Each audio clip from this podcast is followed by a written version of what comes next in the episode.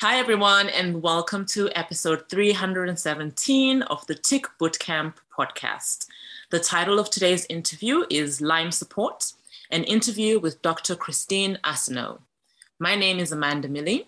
And I'm Matt Sabatello. So, what stuck out for me during this interview was the fact that Dr. Arsenault comes from a clinical background, and the fact that she still also went through a lot of the things that people who are trying to get a Lyme diagnosis go through of not being believed as a clinical person and by her colleagues was quite interesting to me. And her whole journey of going from fully clinical to now being 100% all for the holistic approach is quite fascinating. So, all that in between, you know, have a listen from her journey to healing 20 years it took to get a diagnosis. That to me is mind blowing. So, without further ado, let's get to the interview. Okay, Dr. Arsenault, thank you so much for joining us today. You're welcome. Happy to be here. It's awesome. We've got New York, Florida, and London in the house. so, could you tell us a little bit about yourself? Um, you know, like where you grew up, um, who you are at the moment, what do you do? Yeah, yeah. So my name is Dr. Christine Arsenault. I've been a pharmacist for over 14 years. I'm a health coach as well. Uh, right now, I'm located in St. Augustine, Florida. And I grew up um, in multiple places. I was an Army brat. So uh, we moved around quite a bit when I was younger. Um, did most of my growing up in Germany. That was ages 10 to 18. Were you born in Germany? Uh, no, I was born in Virginia. Okay, so at what age did you move to Germany? Um, when I, well, when I was 10, I lived in Germany for a year when I was three as well. So basically, I lived in Virginia, North Carolina, New Mexico, Germany, Michigan, California, and now Florida. wow yeah. How did you how did you handle that with the constant moving you know from place to place? Was that something that was normal for you because you were kind of born into it or did you have to adjust each time? Yeah it was pretty normal being a military brat. Um, you know all of my friends moved like every two three years. I was actually lucky enough to not move quite as often as a lot of my peers. Um, so you know being in germany from ages 10 to 18 was was really nice. Those were my you know adolescent years. I was able to stay there for a longer amount of time than you typically do with the military. Um, but it was still hard because you know you're you make a friend and then you know they're going to move in two years. And um, yeah it's kind of hard to have like a a stable friend stable friendships. You know i didn't have like yeah. that one friend that i've known since kindergarten that i grew up with because everybody's always moving. Do you feel like that affected how you connected with people, with your friends, because you knew that you only had a set amount of time with them, so you didn't let yourself get close enough? Yeah, I, I, I think it it could be both ways. Like in some ways, I knew how to make connections very quickly because I knew I didn't have long. So I've never been like a fan of small talk. I kind of just jump right in and get to know somebody. Um, but at the same time, you would also kind of put walls up knowing that somebody was going to move. So it, it's kind of like both sides. I'd try my best to cherish the friendships that I had, but then at the same time, once somebody like had that date where they were moving, it was kind of like, oh, well, my best friend's not going to be here anymore. I need to make some other friends. You kind of distance yourself. So yeah, it's kind of kind of a weird thing. yeah. So what kind of um, child were you like? You know, were you outgoing? Were you what, what, what were you playing sports? What were you into? I was pretty shy as a kid.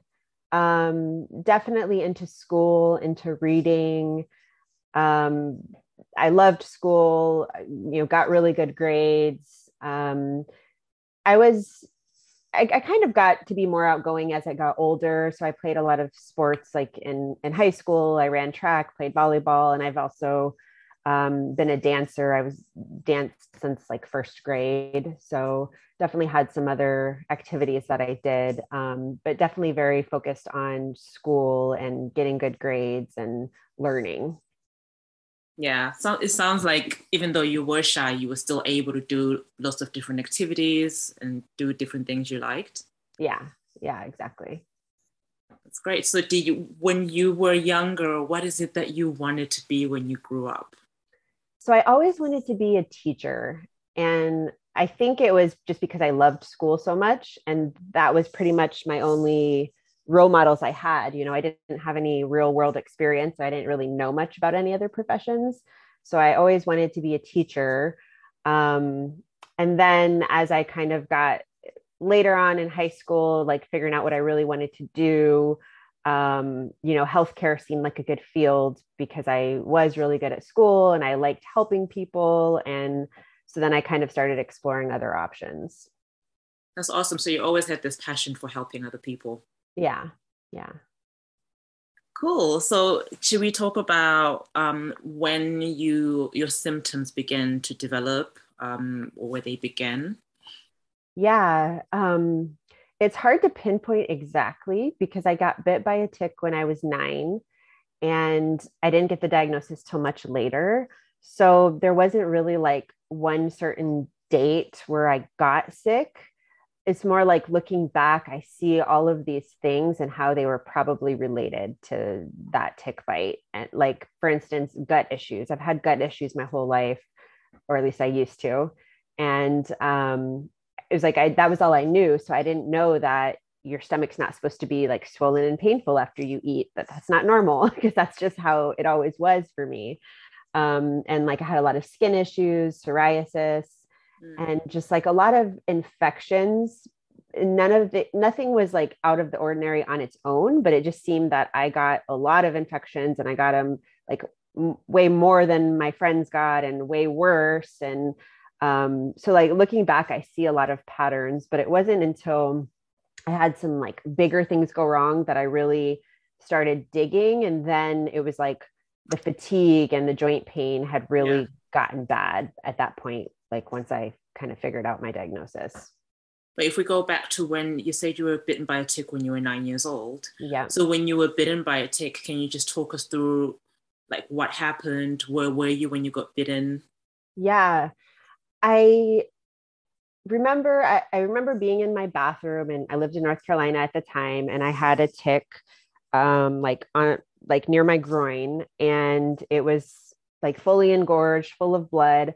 And I don't remember I don't think that I even told an adult. I think I just like pulled it off of me and went about my life. And I can't really remember for sure. It's like I try to think back to that day, but the more times you like try to remember a memory, the more you're just it, it kind of gets confusing, right? Um, yeah. You're like remembering your your memory, and it's kind of like a copy where it gets distorted. And so it's like I don't really remember the details other than that it was on my groin and it was fully engorged. And I don't think I even told anybody, did anything, made any connection. I don't even know if I really knew what it was at that age.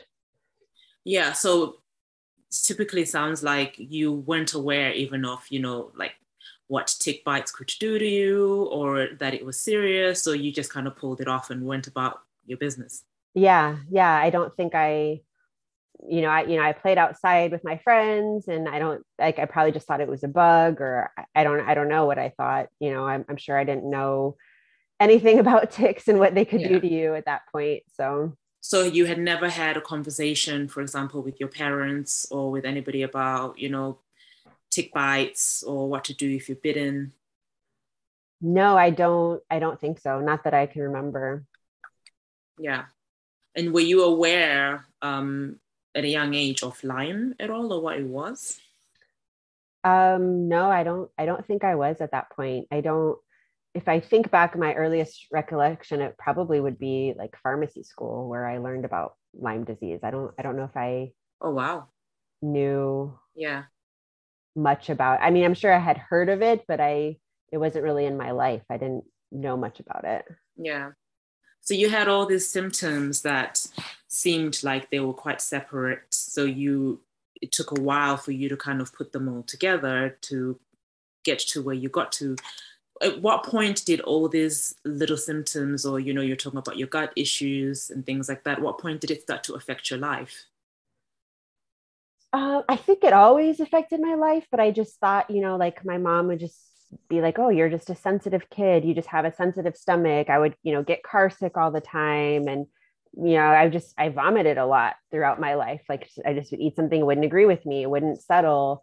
Um, and that I just thought that was me. I didn't realize it was an actual problem or, you know, a health condition.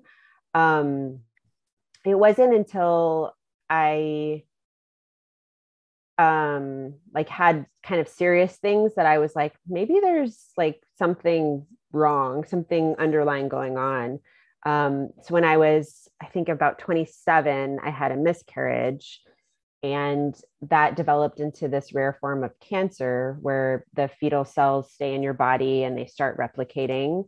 And so I had to go through chemo for that. And again that just seemed like some fluke thing.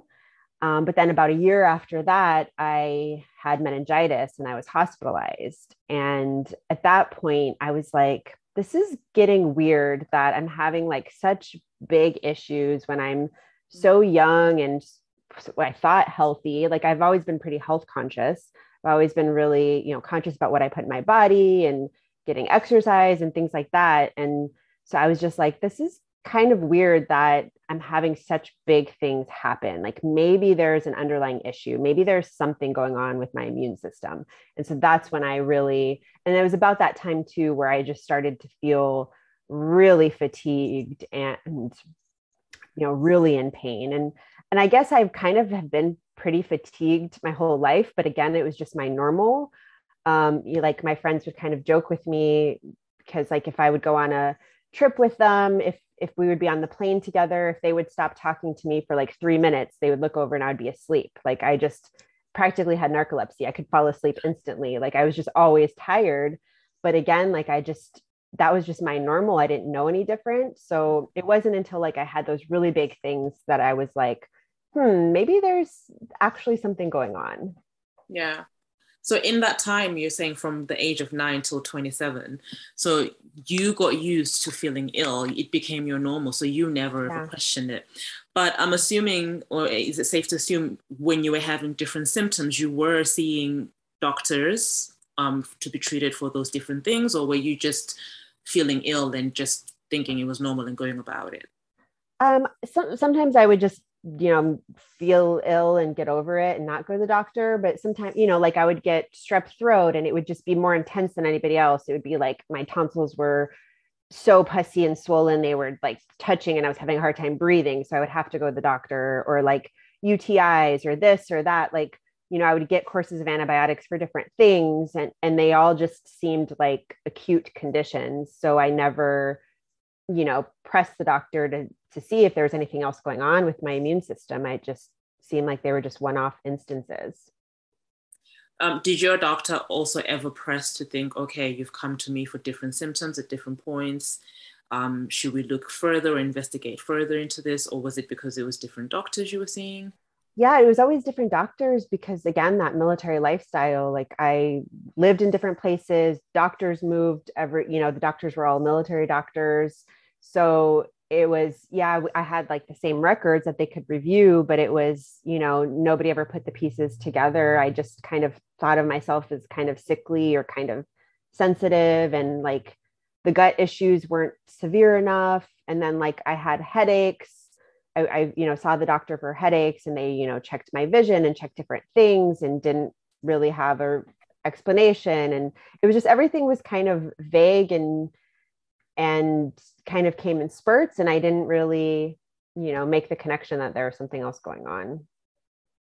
I think that's also kind of the the the frustrating thing about this is like all the symptoms present differently Mm-hmm. And there is no one size fits all. So it's really hard to get to a point where you pinpoint like this is what's wrong with me. Yeah. Um, but you're saying you you got to a point when you were about 27, you know, after you've you've gone through your miscarriage and you had the the cancer, um, where you felt like there was maybe something more going on yeah. for you there. So what did you do then? Um, so at that time, it was after I had the meningitis, and um, it was from varicella, so the chickenpox virus, basically got reactivated. Um, at least that's what they found in my spinal fluid. And which again i thought was weird because usually you know it gets reactivated as shingles when you're older and your immune system is suppressed. And i was like well i'm in my 20s and healthy. Why is my immune system like allowing this to come back out? So i kind of i was asking questions i don't feel like any any doctors really you know ha- thought of anything like nobody really wanted to to push any further except for me. I just kind of knew. Yeah. and then at that time I was working as a clinical pharmacist in a hospital. And well, actually, when I was hospitalized um, with meningitis, I was in the hospital that I worked at, and I knew the infectious disease doctor. And I asked her if she would test me for Lyme and tick borne infections because I knew that, you know, I didn't have a tick bite that I recalled re- that was recent, but I had been hiking with my dogs and had pulled ticks off of them. And I just thought, like, well, meningitis, maybe it's a tick borne kind of thing.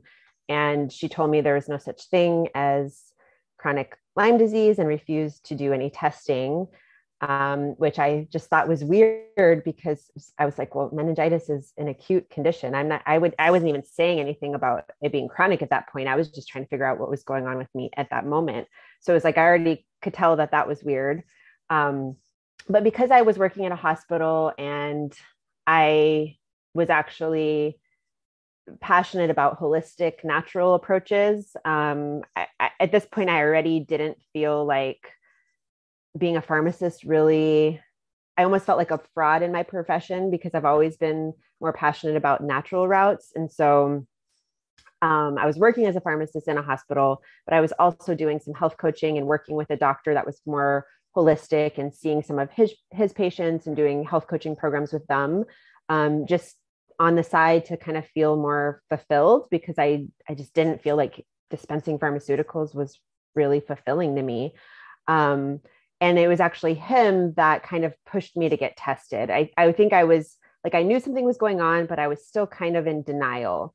And I just remember having this conversation with him about how I would get to work and I would put my purse down in the break room and then walk a few doors over to where the lab coats were to put my lab coat on and then walk back and pick up my purse on the way out because just walking those extra steps with carrying my purse was exhausting.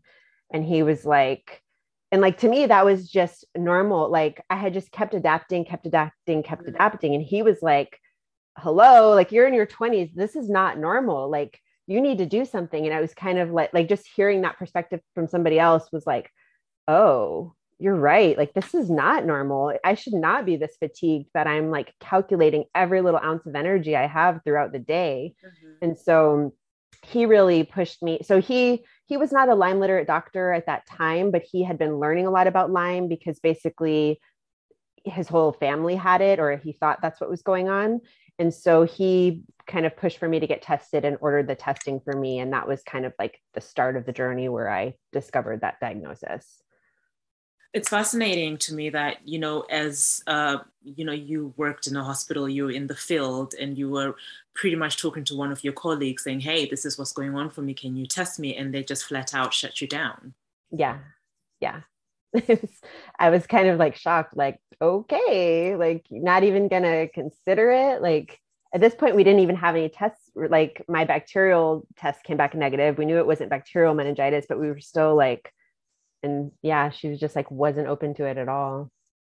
Did she give you her reasoning apart from? She just said chronic Lyme disease doesn't exist and just like shut me down. And I was like, I like I didn't even say anything about chronic, but okay, yeah. like yeah yeah that that is that must have been very frustrating for you though to because i i certainly know like i felt like i wasn't you know in yourself that something's wrong and you're not yeah. being listened to or not even being given an opportunity to explore yeah what it is that you're going through so like how did that affect did that affect you at all like mentally well it kind of felt like a double whammy because it was like a doctor patient relationship and also a colleague to colleague relationship and she didn't take me seriously mm-hmm. um, if anything that just made it click to me that oh yeah the system is set against patients like for people especially with lyme disease which i didn't know that i had it at the time but i was just like oh this controversy is real like these infectious disease doctors are completely blind they're not even willing to think that this could be a possibility mm-hmm. yeah so were you did you have what kind of support did you have around you at that time? Were you talking to friends and family about what you were going through? Were they understanding what what was happening for you? Were they believing you? What was going on?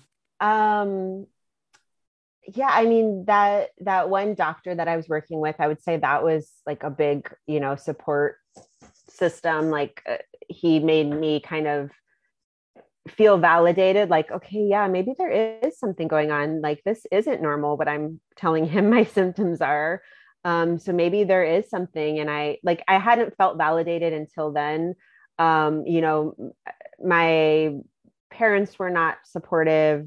Um, i mean they they thought they were supportive but you know my mom was just like you're healthy. There's nothing wrong with you. And as i you know got testing it was like oh these doctors they just want to make money. These tests don't mean anything. There's nothing wrong with you. So it was like yeah i didn't have that support. And it's like i know you know like you kind of start to question yourself and feel like you're crazy when you're going through this because there's so many different symptoms yeah. so then when you have other people in your life that are not validating you and that are like yeah you're crazy or like yeah there's nothing going on with you um, it makes that journey even that much more difficult mm. but i just knew and and it was weird because i had been dabbling in health coaching at that time and i just kept coming across people who had lyme disease or whose symptoms were seemed very likely that they had it and i was telling them they should look into it and it just kept coming up in my life um, so like I I I see these as signs now. Like I even remember a presentation in the hospital. Um, we would have like rounds um, where it was a teaching hospital, so we had resident doctors. So they were like just becoming doctors, and um, they would do like presentations every week or every month. And like one of them did a presentation on chronic Lyme and how it can manifest you know as this longer term thing and looking back i'm like oh that was actually a pretty progressive presentation i'm surprised they approved that and, and let him do it. um, and so like that, I think that was kind of when I first started learning about the more longer term. And then I kept having these clients that had these symptoms that seemed like it. And then I had that holistic doctor whose family had Lyme and got he, you know, pushed for me to get tested. About that same time, I actually I lived in Michigan at the time and I actually flew out to California for an ILADS meeting um, because I was working with that holistic doctor and he wanted me to learn more about Lyme because we were seeing it so much in different clients and, and things. And um, so I flew out to ILADS. And as I sat there, this was before I got the diagnosis, I was just like listening to everything. And I'm like, this sounds familiar and this sounds familiar and this sounds, and I was kind of like, oh, maybe I do need to get tested. And so it was just like all of these synchronicities that kept happening and Lyme just kept popping up. And it was like, I couldn't ignore it. okay. I think Matt, you want to had a question for her? Yeah, I'm, I'm sorry to interrupt, Amanda. I know uh, this is your part of the interview, but I have to ask Dr. Arsenault that. So just correct me if I'm wrong. Where were you living at this point? So you're you're working as a pharmacist, and wh- where are you living right now? In Michigan. This was in, in Michigan, Ka- Kalamazoo, Michigan. Okay. And is is Lyme very prevalent in Michigan? I mean, it sounds like most people would say maybe not, but yet you're seeing a lot of cases of it that are making you think Lyme for yourself, right?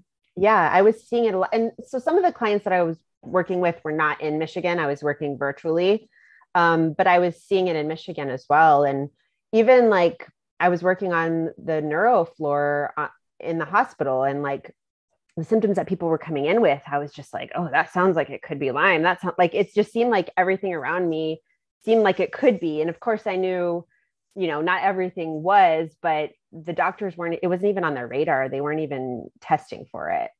Um, so yeah, there, there was quite a bit of Lyme and a lot of people weren't going through the typical medical establishment. Like we have um, some Amish people nearby that were doing like cell testing, looking at people's blood and like finding tick-borne illness that way. And like, so there was a lot of people that were doing non-traditional things to to test for Lyme. And you know, it turned out there was a lot of Lyme going on. It just wasn't being recognized in the the Western medicine establishment. So Amish people were looking at patients' blood under a microscope, I guess, and mm-hmm. identifying mm-hmm. Lyme. And these are people with almost no technology at all, but yet our modern society was not able to do that.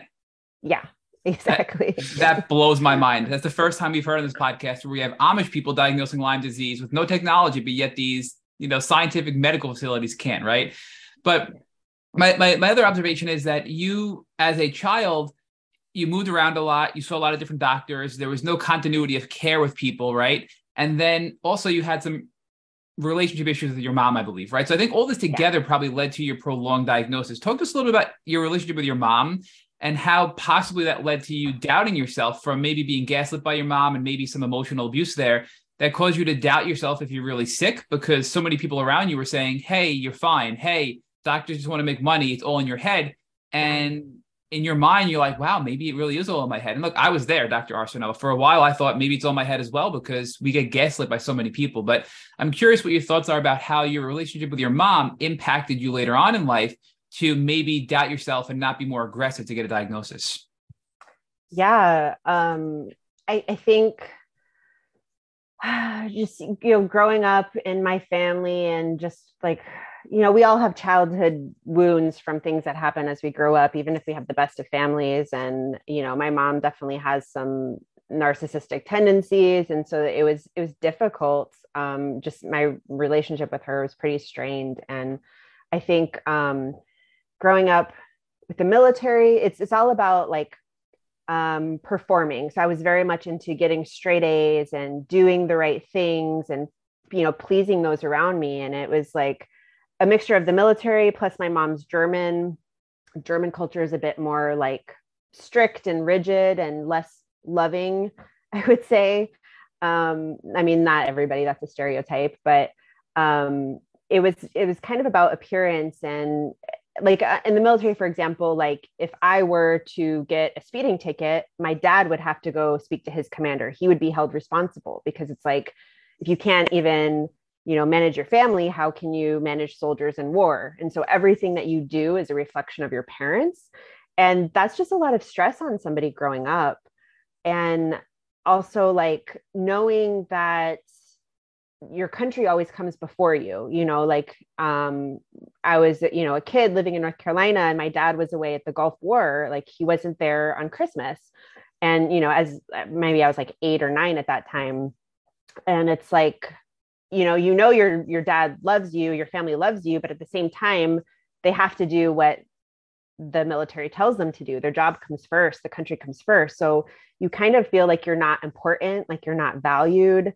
Um and then yeah like with my mom it was like you always had to be a certain way. And and even with my whole profession i feel like a big part of the reason i became a pharmacist was because that's what my parents wanted me to do and it wasn't really my passion but i felt kind of lost. And then i think you know growing up with a more narcissistic kind of mother i was told that my feelings weren't valid or i was told what to think. And so i never really i feel like i was always trying to find myself. I didn't really know who i was because somebody else was always telling me who i was.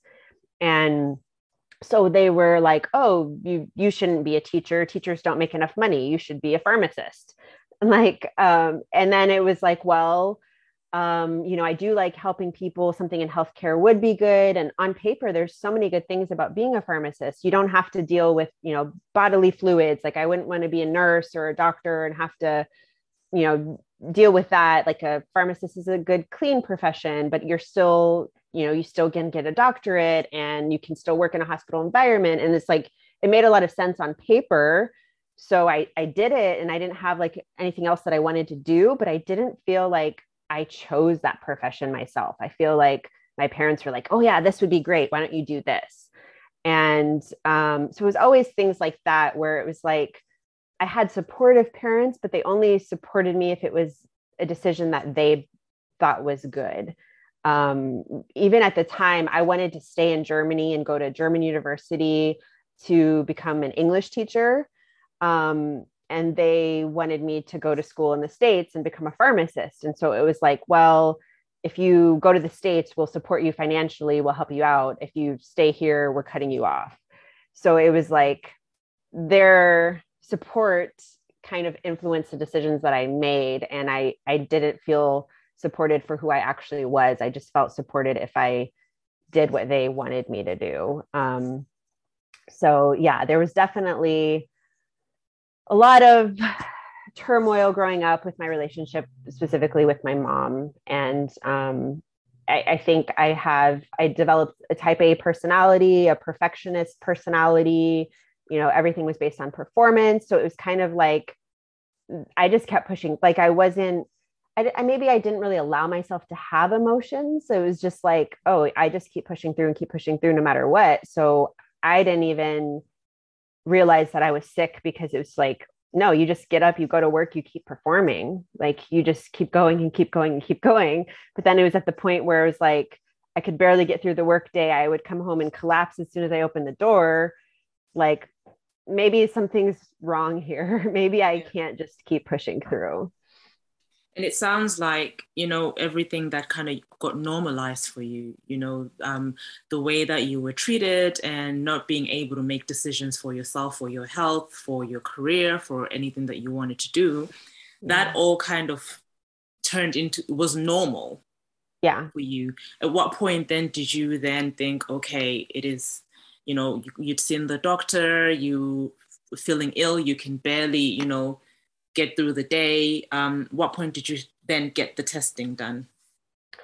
Um, so that was after I got back from ILAD. So I flew to California for ILADS. I sat there and I was like, this all sounds like me.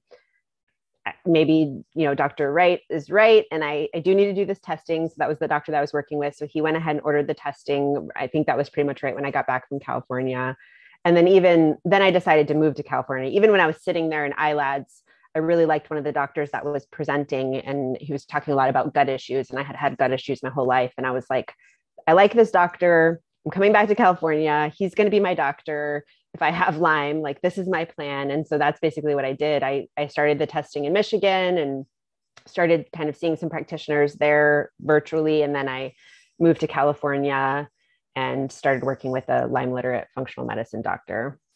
So, would you say that was a smooth transition for you? Um, did you decide to get tested, to get tested, and what happened next? Yeah, um, I wouldn't say it was smooth. Um, I, p- moving was kind of part of my healing. Like I, I was, um, I didn't feel like Michigan was for me. Um, just both culturally but also like the weather. Um my you know my body ached all the time especially in winter when it was cold it was just like really hard for me physically. Um and i just i didn't feel completely happy. I didn't feel like it was my place. And so i had went to michigan for college mostly because my dad was from michigan. Um and again, you know, making decisions based on what my parents thought was the safest for me because I was coming all the way over from Germany. My dad was from Michigan. We had family there. That was like the safest place for me to go. So that's where I went to school, but I, I hated the winters and I had a really hard time um, adjusting to life in the US because I was used to Europe at that point, And it just, um, I had a hard time like finding really good friendships, and I just I didn't feel like Michigan was my place. So I decided to move to California. It was more progressive there. Um, I was into you know alternative natural healing methods, things like that, which are just more accepted in California. Um, and there just seemed to be a lot more Lyme literate doctors that could help me. And so, um, yeah, I made made that transition. And when you got tested, um, what were the results? Um, so I, I, I wasn't CDC positive, or it was um, indeterminate CDC, but it was IGeneX positive. Um, I had Lyme, Bartonella, Babesia. And then, of course, like I had, you know, multiple viruses and parasites and, and different things. And um, I don't even, it, it's kind of like all a blur. I actually kind of sat and reviewed my records before um, when I knew I was going on this podcast because it was kind of like it was all such a blur and it's I've distanced myself so much from that sick version of me that now I don't even really identify with it. And so I don't even remember all of my test results. Like I'm not, yeah. I'm not, I, I don't feel like that's my identity. So it's like but I had a ton of viruses, a ton of parasites, and then you know Bartonella, Babesia, um, and the Lyme. And at what age was this? How old were you? Um, so this was about age 29, 30. Um, so 29 was when I, yeah, when I got the diagnosis and then I moved. So probably like right around my 30th birthday, I think is when I moved. So 20 years after you were bitten yeah. was when you finally got that diagnosis. Yeah. How did you feel? I felt relieved in a way to have a diagnosis. Like, okay, there's something on paper that explains what's been going on. Part of me was still in denial, like, especially as, you know, it was like this virus and this virus and this parasite. And I was like, how can I have all of these things? How can all of this be wrong with me? Mm-hmm. So um yeah like part of me was like believing like the voices like my mom's voice in my ear like maybe doctors are just telling me i have all of this maybe these tests don't mean anything like how could i have like all of these infections but now that i know what i know about lyme it makes sense like my immune system was just so suppressed that i picked up all of these infections along the way and um, you know it's like you kind of have to peel back the layers and start healing things one at a time and then like it all it all makes sense now that i know what i know. Yeah. And i think it's interesting that you said you know you didn't know what to believe at that point because there'd been all these years of going through all these different symptoms and then asking to be tested and then being told no. So yeah. when you finally do get the test and you know one would think maybe you you felt relieved that you know you'd finally got the diagnosis. And i know i can relate for my own case. I felt angry actually yeah. when i finally got it because i was thinking all these years i've been saying you know something is wrong and i'm not being tested. So it's fascinating for me that you didn't really you you were doubting it as well. You were questioning it. Yeah i was. But i also i think was grateful that I already knew as much as I knew about Lyme mm-hmm. because I know like so many people get misdiagnosed with so many things. And I didn't really have that. I kind of knew right away that Lyme was what I should test for mm-hmm. because it had just kept coming up so much. And I knew like I was my my own advocate from the start because I had I had worked in healthcare. So I saw that side. I knew that infectious disease doctors weren't going to be able to help me. I knew that the Western medicine establishment wasn't going to be for me. So I already knew that I had to carve out another path. And I had already seen it, you know, like sitting at the cancer center getting chemo infusions. I was just like, this is not my world. Like, this is not how I want to go. I need to do something natural. Like, this is not for me. And I had already been my own advocate during that time and I already knew that I had to be my own advocate. So I found a Lyme literate doctor right away. I didn't even like mess around with anybody else. I didn't care about getting anything covered under insurance. I was just going to go to the path that was going to help me right away and not waste my time because I know a lot of patients waste so much time and energy and money trying to go through the system that isn't really designed to help them. So that is certainly true. And I think you were definitely one of the lucky ones that you were able to immediately know that and you advocated for yourself yeah. from day one, you know? So that that in itself I think is quite amazing. Yeah, thank you. So you're now you've now been diagnosed, you've gone through 20 years of symptoms of different illnesses that are not quite connecting, not quite making the dots. And then you finally now have your diagnosis. And I think Matt will take you through that process of, you know, what you went through as you were working to heal. Yeah. Okay.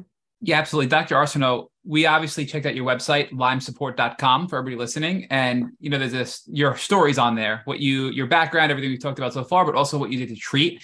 And we have a lot of questions about your treatment journey, your ultimate destination to health and now what you're doing you know to help and give back to other people. But let's focus on exactly what you did once you got diagnosed. You're living in california. You have a doctor that you like. You're obviously trained in medicine because you were a pharmacist. You were in contact with with doctors all the time. What and you have this natural background. What were your first steps to treat lyme disease? And it wasn't just lyme. You had lyme babesia and bartonella. What were your first steps to treat these things once you realized what was going on in your body so our first step was treating my gut. So, um, you know, I came to the conclusion, and the functional medicine doctor, they're um, method was to treat the gut first because my, you know, I had leaky gut and it didn't make sense to just start treating bacteria if my system couldn't handle it and I would be overwhelmed. So we started by getting my gut in healthier shape before we even, you know, really did anything else. What kind of herbs were you using, Dr. Arsenault, for your gut health? I, obviously, you were very into natural medicine. What were you doing? Probiotics, herbs? Can you give us some more detail about exactly what you did to restore your gut health? Yeah, so a lot of it was diet, you know, cutting out gluten and dairy and just being strict because I had been gluten free off and on throughout my life, but not very strict. And so it was like, okay, no, this has to happen for my gut to actually heal. Um, so that was really the biggest part. Um, I did some homeopathy um, and different er- the herbs were kind of dependent on like the parasites that came up um, as we tested um, and you know like a lot of bone broth probiotics um, that was the the mainstay so you were finding parasites in your gut based on testing it sounds like what kind of testing were you doing to identify the types of parasites to then determine what herbs to use to go after these parasites um, so it um, doctors, let's see, DDI, what is that? Um, can't remember the exact name of the test, like doctor diagnosis something, and DDI is the abbreviation for it. That was one of the main tests. Um, trying to think because I did a lot and it was, um, you know, like we, we would kind of like get to a better place and then do a different kind of test. And um, it, so it didn't necessarily all happen at once. Um, what was the name of the practitioner again you were working with who did this testing? So this was Dr. Sunjya Schweig, and he's at the California Center for Functional Medicine. Okay. So he was doing this California Center for Functional Medicine. He was doing a lot of this testing to dictate your treatment with herbs. So you're gutted first, right? Yes. Yeah. So Genova was another one of the main stool tests that I did. So you were doing stool tests as well. So, and, and these stool tests, what were they? Were the stool tests identifying the parasites and if so, were they doing anything else beyond that? Because we know we've heard a lot about stool samples being able to identify imbalances in you know your gut flora and things like that to identify mm-hmm. what probiotics to use. So just give us an idea as to what these stool tests are being used for and how you were responding to the data of the test results. Yeah, so they were showing like the the dysbiosis in my gut, what what bacteria was off, as well as the parasites, and so that kind of helped us knowing what probiotics to take as well as what parasites might need to be treated. And then I also had candida. I guess I didn't even bring that up. I have I've had yeast issues my whole life too. That was one of my main things. So um, a lot of times the stool test would show candida. So I did have to treat my candida as well. With the the homeopathy and the herbs you were using to treat the candida and the parasites, do you recall any of the herbs that were used, or were these just proprietary tinctures and things like that given to you at this California Functional Medicine clinic? Um, there was I think it was called GI Detox was one of the ones. Like a lot of them were combinations of herbs, um, just for gut health in general. I did do. I had um, Blastocystis hominis was one of my parasites, so I did take a pharmaceutical for that, Alinia. Um, so I tried to do the herbs as much as I could, and a lot of them were, you know, tinctures with multiple herbs in them. So when did you know that you were well enough with your gut health and your candida and your parasites to move on to the next level of treatment? Were you using these stool tests and other tests being done at your clinic to identify, you know, what's going on and then when to move on to the next step? That as well as symptoms. So a lot of it was symptom based, like not feeling bloated, having more energy, um, you know, having regular bowel movements, things like that, um, as well as doing some retesting. So you were having more regular bowel movements, you were getting some more energy back, and you were seeing symptom improvement. Plus, the tests were coming out better. So it sounds like then at that point you then pivoted over to more of a kill protocol for these pathogens beyond the gut health and the parasites. Yes. So walk us through what that was like. So what you did next and what those treatment protocols were. Yeah. Um, well, and I have to say that it like I was also going through therapy and like doing other things. So, you know, this is like the physical protocol part, but it was definitely much, much more than just, you know, the physical protocol that I did with the functional medicine doctor that got me to that next step. Um, we use the Byron White formulas. So um, I use that for the Lyme and the Bartonella. And I didn't actually treat the Babesia specifically. It just kind of responded on its own after everything else was kind of taken care of. Dr. Arsenault, I'm going to back up because you brought up a really important part of healing, which is therapy, mindset work. And again, anybody listening for the first time, if you listen to this podcast, you know we're not saying it's all in your head. That's not what we're saying. But what we are saying is mindset, nervous system, and mental health is an important part of the healing journey because if you're stuck in fight or flight, and if you don't have the belief you can get better, you're not going to take steps to heal and you're also not going to be able to put your place in a, your body in a place where you can heal if you're stuck in fight or flight all the time. So, walk us through what kind of work you were doing on the mind side while you were addressing the body with the gut health, the parasites, and the candida. Because I'm curious to know what you were doing there. Any techniques you can share with us, or specific tips and tricks you can give to our listeners from the mental health side and the mindset side. Yeah. So well, part of it was the move for my mental health, moving somewhere that I wanted to be, that I was excited to live. Also, changing my career. Um, so, from a hospital setting to a holistic pharmacy. So, I was then managing a compounding pharmacy that was um, more integrative, where we had a lot of natural products as well as the typical pharmacy. Um, so, that just felt more in line with um, my values. So, that was important shift for me um, going through therapy and processing emotions and kind of um, realizing, you know, childhood wounds that I had and crying. Like I just, I did a ton of crying because I realized that I had suppressed so many emotions. I hadn't fully felt things. And I think that was a huge part that was keeping me sick was all of these emotions I had just suppressed. And so it was like things were coming up that I had to deal with. I had to feel my way um, out of that. And and I, I think like i had just had like a lot of stagnant energy. So shifting that energy um, was part of it. And so like therapy and crying. And then yeah realizing how important the mind was to healing as well. Um, and yeah it's like your mindset is always part of it. And i i don't usually lead with that like when i talk to people because i think when you're in it, you don't think that your mind has anything to do with it, but it really does. Um, so just being really careful of like the words that I used and um, you know talking about my symptoms or you know saying I was sick versus saying I was healing and um, just realizing I, I just did a lot of research about you know like the mind body connection and um, realizing how much control we actually have and realizing that everything is energy. Our thoughts are energy, words are energy, and energy equals matter, you know, E equals MC squared. So we can make changes on an energetic level as well as on the physical level. So, really, if anything, as I went along, I focused less and less on the physical. And like, I didn't care so much about lab tests, I didn't care so much about the physical protocol.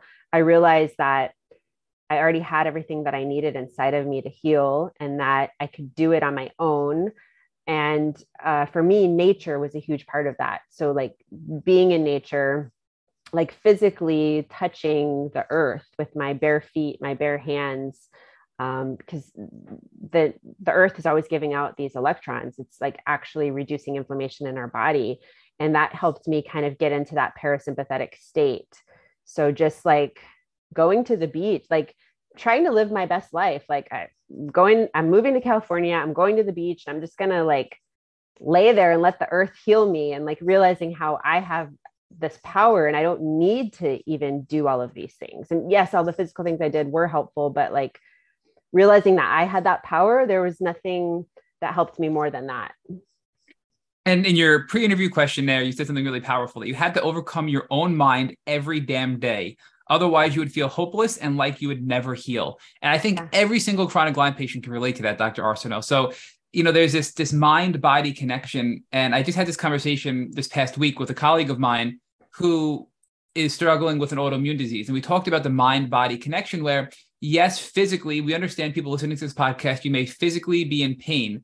However, the way we think and the way we the way we uh, our, the way our, our mind works and the way our emotions work, we can actually trigger chemical reactions in our body to increase more inflammation to make us feel worse or to put in a place of healing to decrease the inflammation by releasing chemicals that are healing chemicals based on the way we think.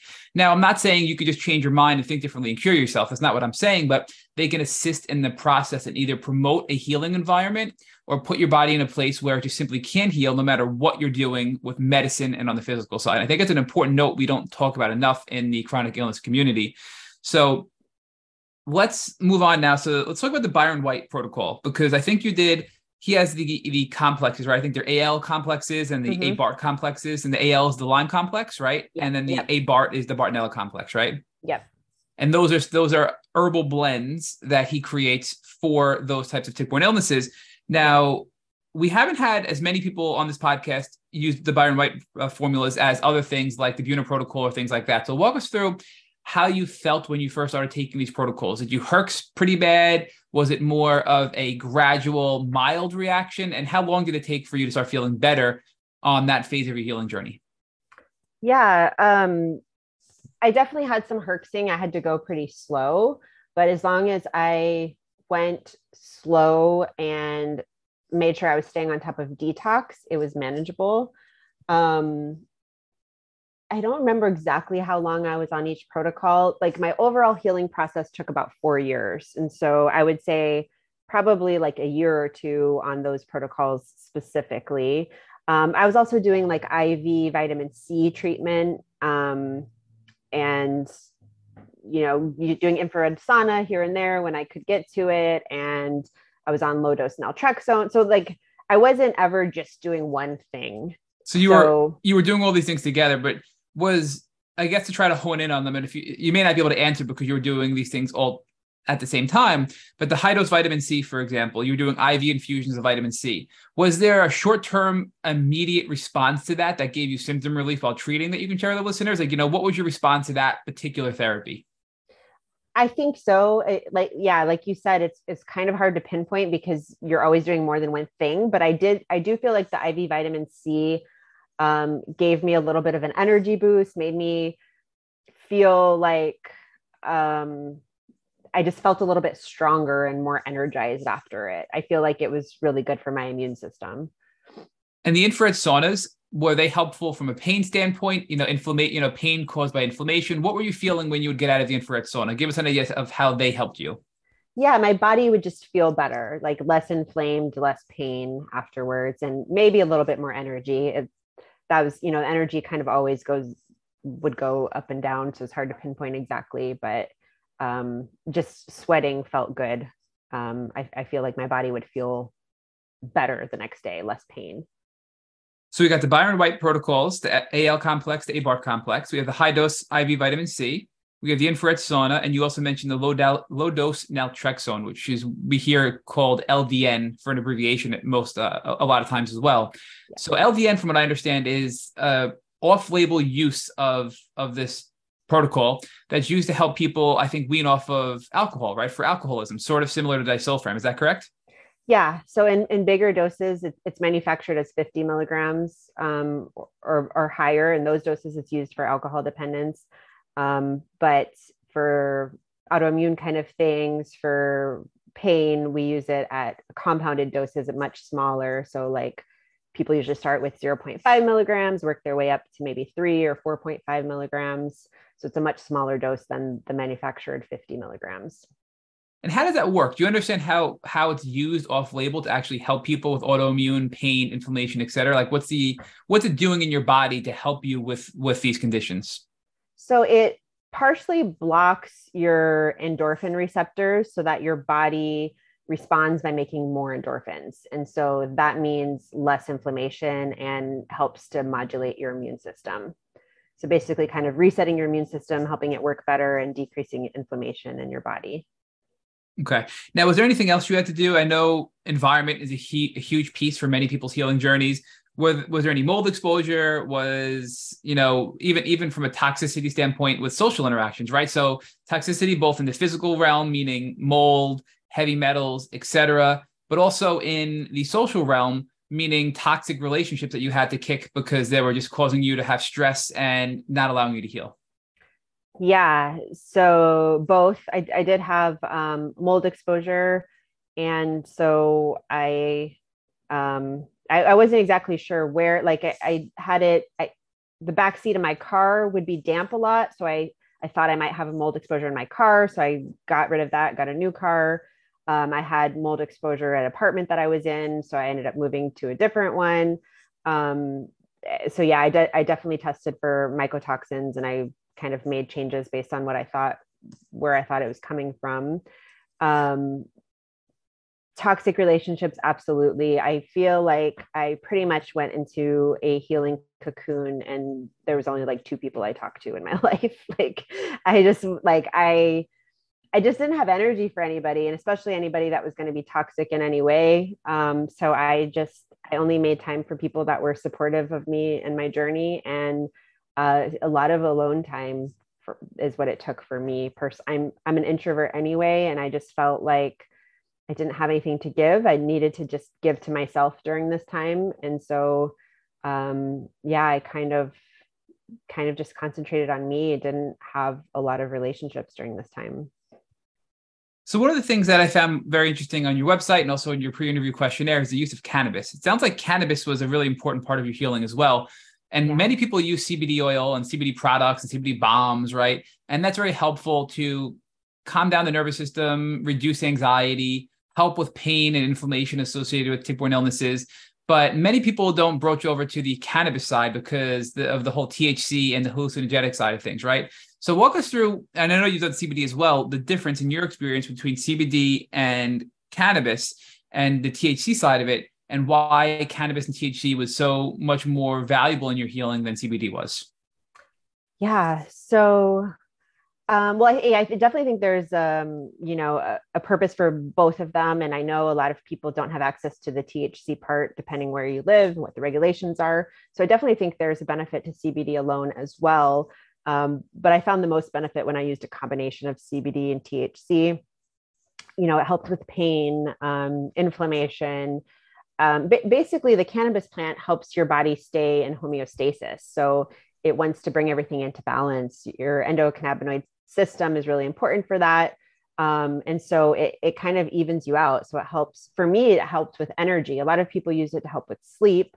I use sativa strains to help me feel energized. Like when I would come home and just like collapse and could barely move, I would use a sativa strain to kind of lift myself up it would kind of take the edge off so that I could then, you know, at least cook myself dinner or do like something like move my body and not just go right to sleep. Um, I also think that the psychedelic effect is really powerful of, of THC. It gives you a different perspective. Um, it kind of, you know, we have a lot of self judgment when we're healing, especially me being a type A personality you know thinking i need to get certain things accomplished and then feeling like um, you know i'm just not doing enough i'm not being enough or or whatever because i'm i'm sick and i just can't. And like there, we have these judgments around that. So there's the thc part just kind of takes that edge off where it's like allows you to have some extra compassion for yourself and what you're going through. And it's just like if i can cook myself dinner. I've done enough today. This is what i need you know? It like allowed me to kind of take things one step at a time and just appreciate the present moment. Like mindfulness and the present moment was another huge thing. Just um, being able to be happy in the present moment instead of having anxiety about the future. And that's kind of like the whole mindset piece too is i didn't realize how much anxiety i had in my life and how i was living like in a world that didn't even exist like thinking about things that could happen or what i you know thinking about the future. And so thc was a tool that really helped me stay in the present moment and just be there. And so much of that is probably your nervous system right? So it sounds like the thc helped you regulate your nervous system because you were in fight or flight you were imagining these wild what if scenarios for the future that we get when we have anxiety but when we can balance our nervous system and activate you know this healing side of our nervous system we can then have more clear rational thoughts. And that sounds like that's really what THC did for you for from a high level standpoint. Yeah. Yeah absolutely. You know one of the things that you talked to us about earlier and mentioned in your questionnaire as well is the sense of community right? And this is an interesting topic because I personally and many people on this podcast have shared, look, when I'm really sick, I just go into this this isolation mode, right? I don't want to talk to people. I don't want to be around people because I'm sick and I don't want to, I don't, I just kind of want to be on my own. But what you're arguing is that you you need a sense of community. You had a functional neurologist, you had coaches, Lyme practitioners, you had spiritual leaders, intimate friends, and you only worked with practitioners that included you in the healing process to empower you as a patient, right? Mm-hmm. So and, and on that same note, many of us in the Lyme community feel afraid to go to doctors because we've been gaslit so many times and we have this fear of of doctors and we have anxiety when we go to doctors. So you had to overcome all that all that fear and all of that isolation and all of that gaslighting to now embrace this community to embrace your healing. So talk to us about that piece of it because i think that's an important piece and many of us because of the trauma sort of pull back and isolate ourselves. And you're saying the opposite. We need to embrace community to heal. Yeah, well, it's a, it's a tricky thing because it has to be the right community. So, you know, you can get on like Facebook groups where people are just dedicated to staying sick. They're addicted to those stress hormones and that fight or flight, and they want to stay sick. They want to be a victim. And that's not the right community. That's not the community that's going to help you heal.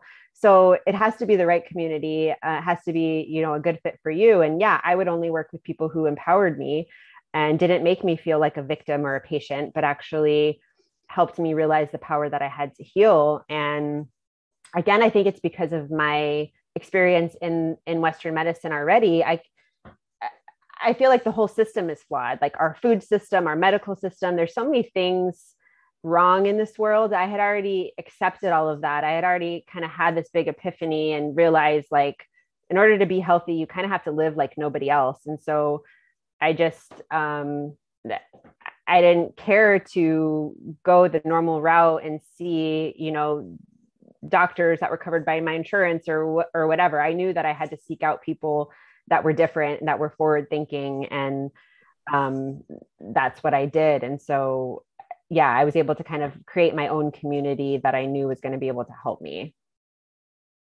So the other part of your healing has been plant medicine, and I have to be honest, I Google the term because it's so generic to me, right?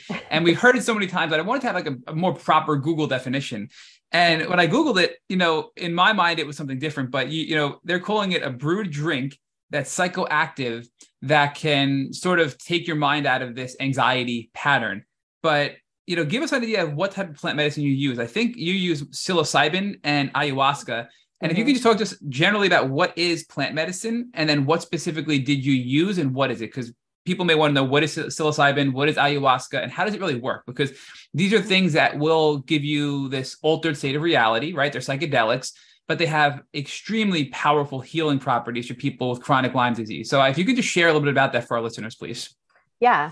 Yeah. So plant medicine is kind of generic. I kind of use that term generically on purpose. Um, you know, uh, um, because cannabis medicine can fit into plant medicine, basically anything that comes from a plant. Um, and I I use it generically on purpose because I don't take plant medicine lightly, especially psychedelics. It's not something that I would just say everybody should try ayahuasca because there's a lot of nuances, a lot of things that you need to know, and it's not for everybody. Um, so psilocybin is comes from mushrooms, so ma- you know magic mushrooms, and basically it um, it alters your reality. Um, it works by um, you know causing you to release more serotonin and like there's some things that it does um, but basically it alters your reality. It gives you a different perspective and mushrooms are amazing. Like mushrooms are kind of they're like part plant part animal. They've been around on this earth longer than us. They um, kind of orchestrate whole environments of of forests and there's this whole underground system um, the mycelium of, of the mushrooms they communicate with each other they they like help other trees like it's it's just amazing. I don't even like there's there's whole documentaries on mushrooms so, like mushrooms are amazing. Um, and and there's also medicinal mushrooms you know like things like reishi and things that are good for your immune system. So i i use those as well. But the the psychedelic mushrooms they get you into this other reality where you can have these epiphanies that you might not otherwise be able to have. And you can it, it's possible. There's other techniques that you can do. You don't have to jump to psychedelics and they're not safe for everybody if you're on certain medications and things like that. Um, but it for me it just like it's this connection to nature. It's like uh, it puts you in this different world where you're connected to nature and you have this profound experience that you just can't have otherwise. And um, there's actually studies at John John Hopkins where they're using psilocybin. They have a study with Lyme patients now um, that they're enrolling people in. And so, yeah, like for me, the first time I I had this experience with psilocybin mushrooms, it was on a hike with a shaman, and I had this epiphany that I have everything I need already inside of me. And that was like the first big epiphany that really, really shifted my healing and really made me realize how much power I had. And I also had this mourning for this loss of connection to nature. Like I had realized that I hadn't been fully embracing nature and that, like, yeah, I was just like living my life in my box in my apartment and then going to my box in the pharmacy. And like I hadn't been really enjoying the outdoors since since I was a kid. Like the last time I had really played in the dirt and played with bugs and things was like when I was a kid. I just had kind of taken nature for granted. So I had this like big epiphany, this big mourning for that, and realized like nature actually can heal me. And like I have everything I need inside of myself.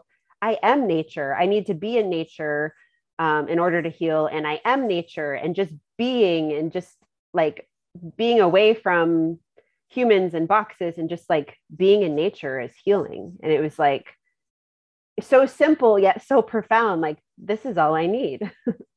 so so interesting you bring this up because I think there's at two different phases of the healing journey. This is an important message. The first one is even if you are homebound and you are really sick and you're struggling, that doesn't mean you should be stuck in your box of your home, right? You should you can still walk out, put your feet in the in the dirt and you can go out and get some sun. And that in itself is very healing. That's going to help the nervous system. That's going to help all kinds of things that people would be shocked to learn about how valuable the nature and soil and sun can be in the healing process. Even going to sitting at sitting at the beach if you're near a beach right? And i think that's an important message that we all need to hear. And the other and the other message for me was and this was a hard one for me you get comfortable right? So i go from my box which is my home to my box which is work. And then for a while I couldn't do anymore. I would just crash because I was so sick. But then as I started to get better, it became routine and I wasn't I wasn't doing more than I needed to. And as I started to realize I could start to socialize, I can start to have a life and not just work and survive. That was pivotal for me also because I started to feel better because mentally I felt better. I started to push myself more physically.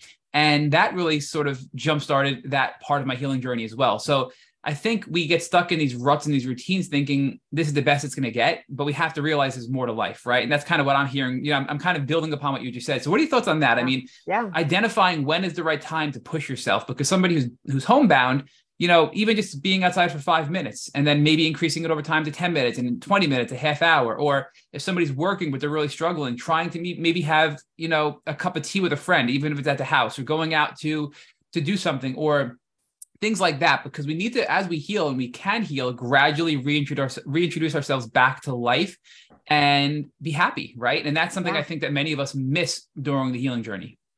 Yeah and i think it's like knowing what's actually nourishing you versus like oh i should go meet this friend for tea because they want to and i haven't been doing anything but maybe that's not like the best relationship. Like that's different than like oh, this is nourishing to me. I'm going to feel energized after I meet with this person. This person really cares about me.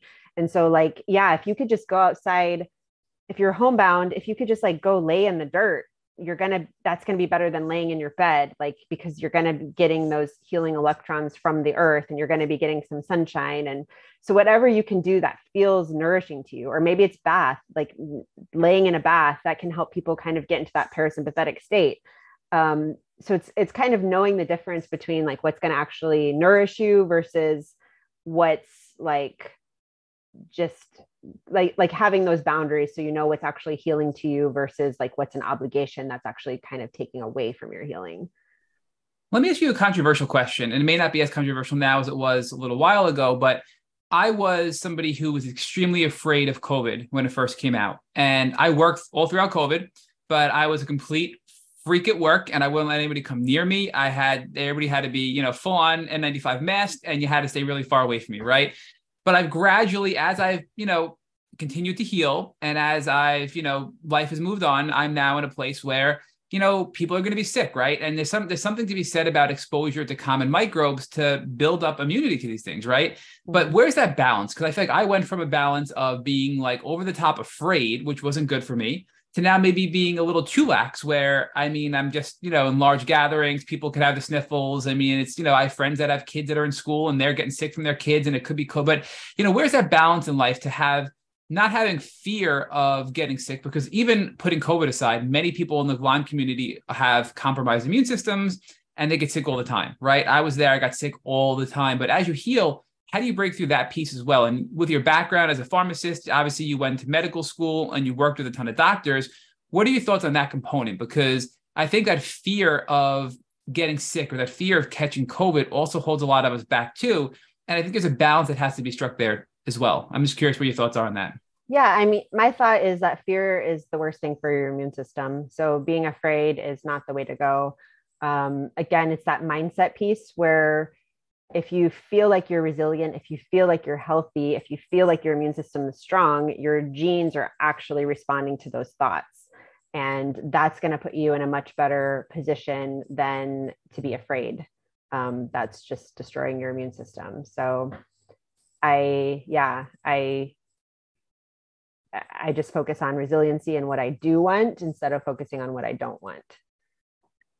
So I'm gonna finish up with one last question because I know Amanda has a lot to talk to you about. Obviously, you're you're better. You're you're in remission today. You're helping a ton of people. You have you have Lyme support, right? You're doing all these great things, and, and Amanda's to talk to you about that. But the question I want to ask you about, and this is just so for me interesting, you made a comment on your questionnaire saying you're all about herbs. When there's a natural option, you take it and you avoid pharmaceuticals whenever possible. And you're a pharmacist and you're yeah. avoiding pharmaceuticals. so I'm like, what a radical transformation you've had to say, I was working in a pharmacy at a mm-hmm. hospital for six years. I wasn't happy. It wasn't fulfilling. Now I'm working at a compounding pharmacist where it's more my type of people. And hey, look, I want to explore natural options ever before looking at pharmaceutical options, but you're still, you know, you're still a pharmacist by by trade, right? So mm-hmm. just give us an idea as to how that transformation occurred and kind of where your, your mindset is at now with all that before Amanda jumps in and talks to you about all the great stuff you're doing today to give back to the Lyme community. Yeah. Well, that's kind of what I alluded to earlier when I said I feel like a fraud in my profession because I I don't put pharmaceuticals in my body at all if I can help it. Um, and and that's why now I I just do health coaching. I really I don't work in an actual physical pharmacy because it got to the point where I I did feel like it was kind of this conflict within me. Like, how can I recommend or dispense these things to people that I wouldn't even put in my own body. Um, and there's no judgment, you know, everybody's free to do what they want with their own body. There's no judgment there. It's just I'm biased toward natural things. And that's because the body sees any chemicals, any pharmaceuticals as a toxin. It's something foreign and your body has to process it. It has to filter it out. It has to get to work. And when you're already sick, especially and your immune system's already overloaded, you don't want to give your body more more of a toxic load and more things that it has to process. And so I like to use things that are as natural as possible so that the body recognizes it and doesn't have to to work at all basically um, and yeah there's you know, just because it's an herb or supplement doesn't mean it's completely safe or there's no drug interactions or anything like that, you know, but um, if I can give myself something more natural that my body knows what to do with instead of a chemical, that's the way that I go. So, Dr. Arsenault, um, listening to your entire journey, you know, and it certainly sounds like it's been one heck of a journey that you've been on. Um, and I know from my own journey that I this there was so much that I learned just from going through, you know, having Lyme. What part of this journey for you would you say has been beautiful or have you been able to find beauty in, you know, and what is it that you feel like going through this illness, getting your diagnosis, healing yourself, um, has taught you about yourself or about the world that you feel like you would have never known if you hadn't gone through this? everything. Like, the, like the whole way that i see the world like um yeah it's like a complete paradigm shift of how i see the world of how i live my life. Um you know i can't like work in a system that i don't believe in um you know now i i live more off the land i've got like chickens and turkeys and just live a simpler life. Um i don't think i would have i know i wouldn't have like discovered all of this if i hadn't been sick.